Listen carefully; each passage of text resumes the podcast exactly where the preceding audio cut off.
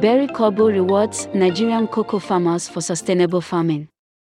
Barry Callebaut Group has launched a new initiative that will reward the Nigerian cocoa farmers who uphold sustainable farming practices.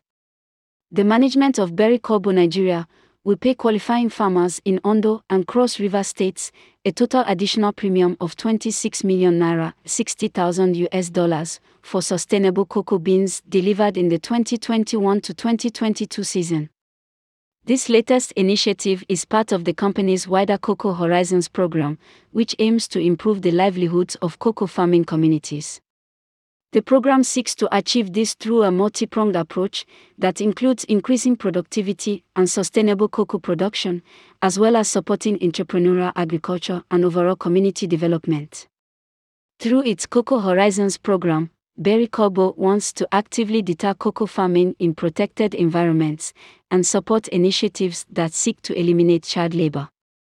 In Akure and Ikom, more than 1,000 farmers recently participated in training that raise awareness of child labor issues and develop ways to fight against them.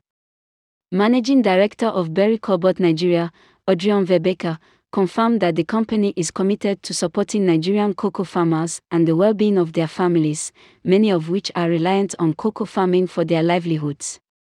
We are very appreciative of the farmers who have engaged in our Cocoa Horizons program and look forward to supporting them further to improve their livelihoods and their communities. We plan to extend the Cocoa Horizons program to farmers in other regions of Nigeria in the coming 2022 to 2023 season, starting in October 2022. Barry Callebaut is demonstrating its long term commitment to the Nigerian cocoa sector, its farmers, and local buying agents through this program. Together, we can grow the sector and improve the livelihoods of the farmers and other stakeholders in the cocoa supply chain, said Adrian Verbeka, Managing Director, Barry Callebaut Nigeria. Board issues warning against diverting cocoa fertilizers. Ghana's cocoa governing body, Board, has issued a warning against the diversion of cocoa fertilizers and other farming inputs. Those engaging in illegal practices have been threatened with prosecution if they continue. The announcement comes after it was found that cocoa fertilizers and other agro inputs that had been supplied to cocoa farmers through various cooperatives and associations were being diverted and resold.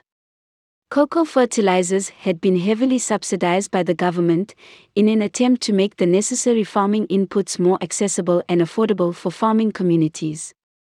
However, some have seen this as an opportunity to profit and are abusing the system. We also wish to caution cocoa farmers who are conniving with such miscreants in the diversion of the subsidized fertilizers to refrain from it immediately or face the consequences of their actions, said COCOBOD. Security agencies were asked to be diligent in identifying fertilizer and other inputs without the correct documentation, and the authorities asked the public to become whistleblowers if they know of abuses taking place. The improper use of farming supplies, in this instance, is just one example of the types of issues that can complicate attempts at achieving a fair and sustainable livelihood for cocoa farming communities. Stopping illegal activity when there is a quick profit to be made is going to be difficult, and this highlights some of the complexity the country is facing in addressing the country's underlying problems with production.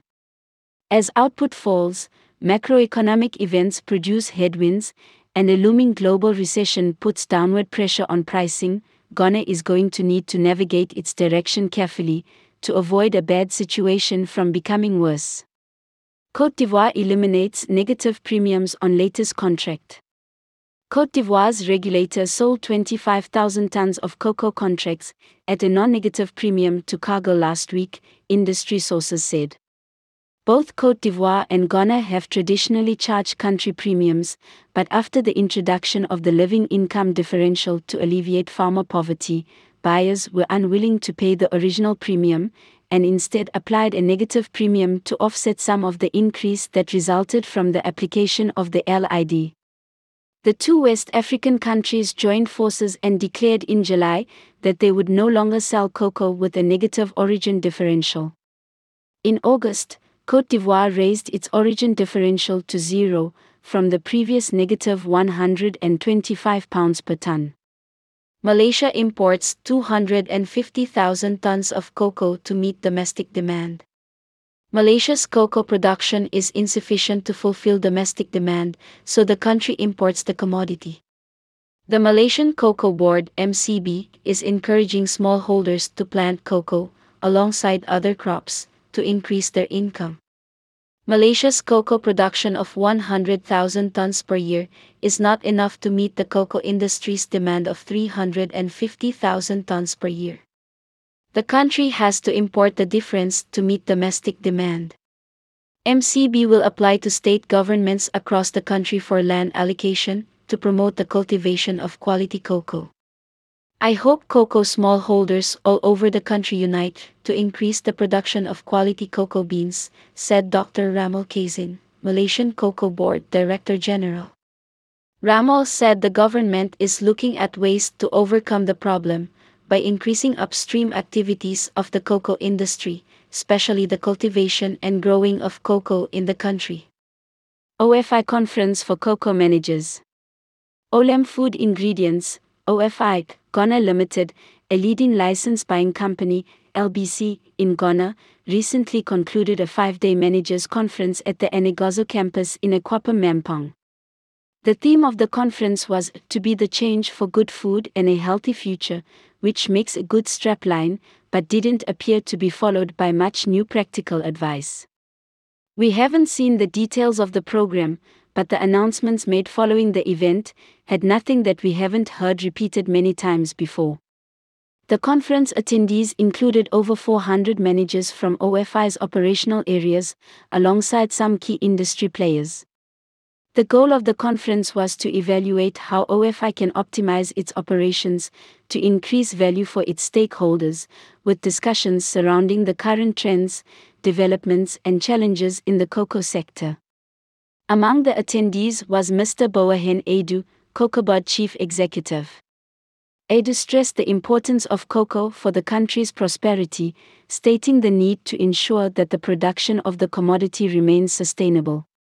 But perhaps, some would have preferred more concrete commitments by the government to tackle the underlying issues, including land tenure, aging trees, and improved infrastructure. COCOBOD is currently focused on cocoa processing and the processing of artisanal chocolate, Mr. Aidoo explained, as this will generate more revenue from the cocoa that the country already produces. However, the organization's venture into making chocolate via a close relationship with cocoa processing company CPC and the Golden Tree Ghana product has been an expensive experiment so far, with CPC continuously reporting heavy losses and relying on COCOBOD to defer or waive debt repayments. The private sector might fare better. However, it's hard to see how growing the domestic artisanal market will move the needle for the country's overall revenues. He further urged OFI management to expand its Olam cocoa processing facility at KOS, or otherwise build a new factory in Accra. The chief executive reiterated the government's continued support to the cocoa sector through the distribution of subsidized cocoa fertilizer, rehabilitation of damaged cocoa farms, and hand pollination of cocoa. In his closing statement, Mr. Aidoo urged cocoa managers to innovate their methods of teaching good agricultural practices to cocoa farmers so that a higher quality cocoa yield can be achieved. With the right training, he said these same practices would help control the cocoa swollen shoot disease we reported previously, which has had dire consequences for many farms in the western north. During the conference, the country head of OFI, Mr. Eric Asari Botwi, praised his team for their hard work through the many challenges in the past season.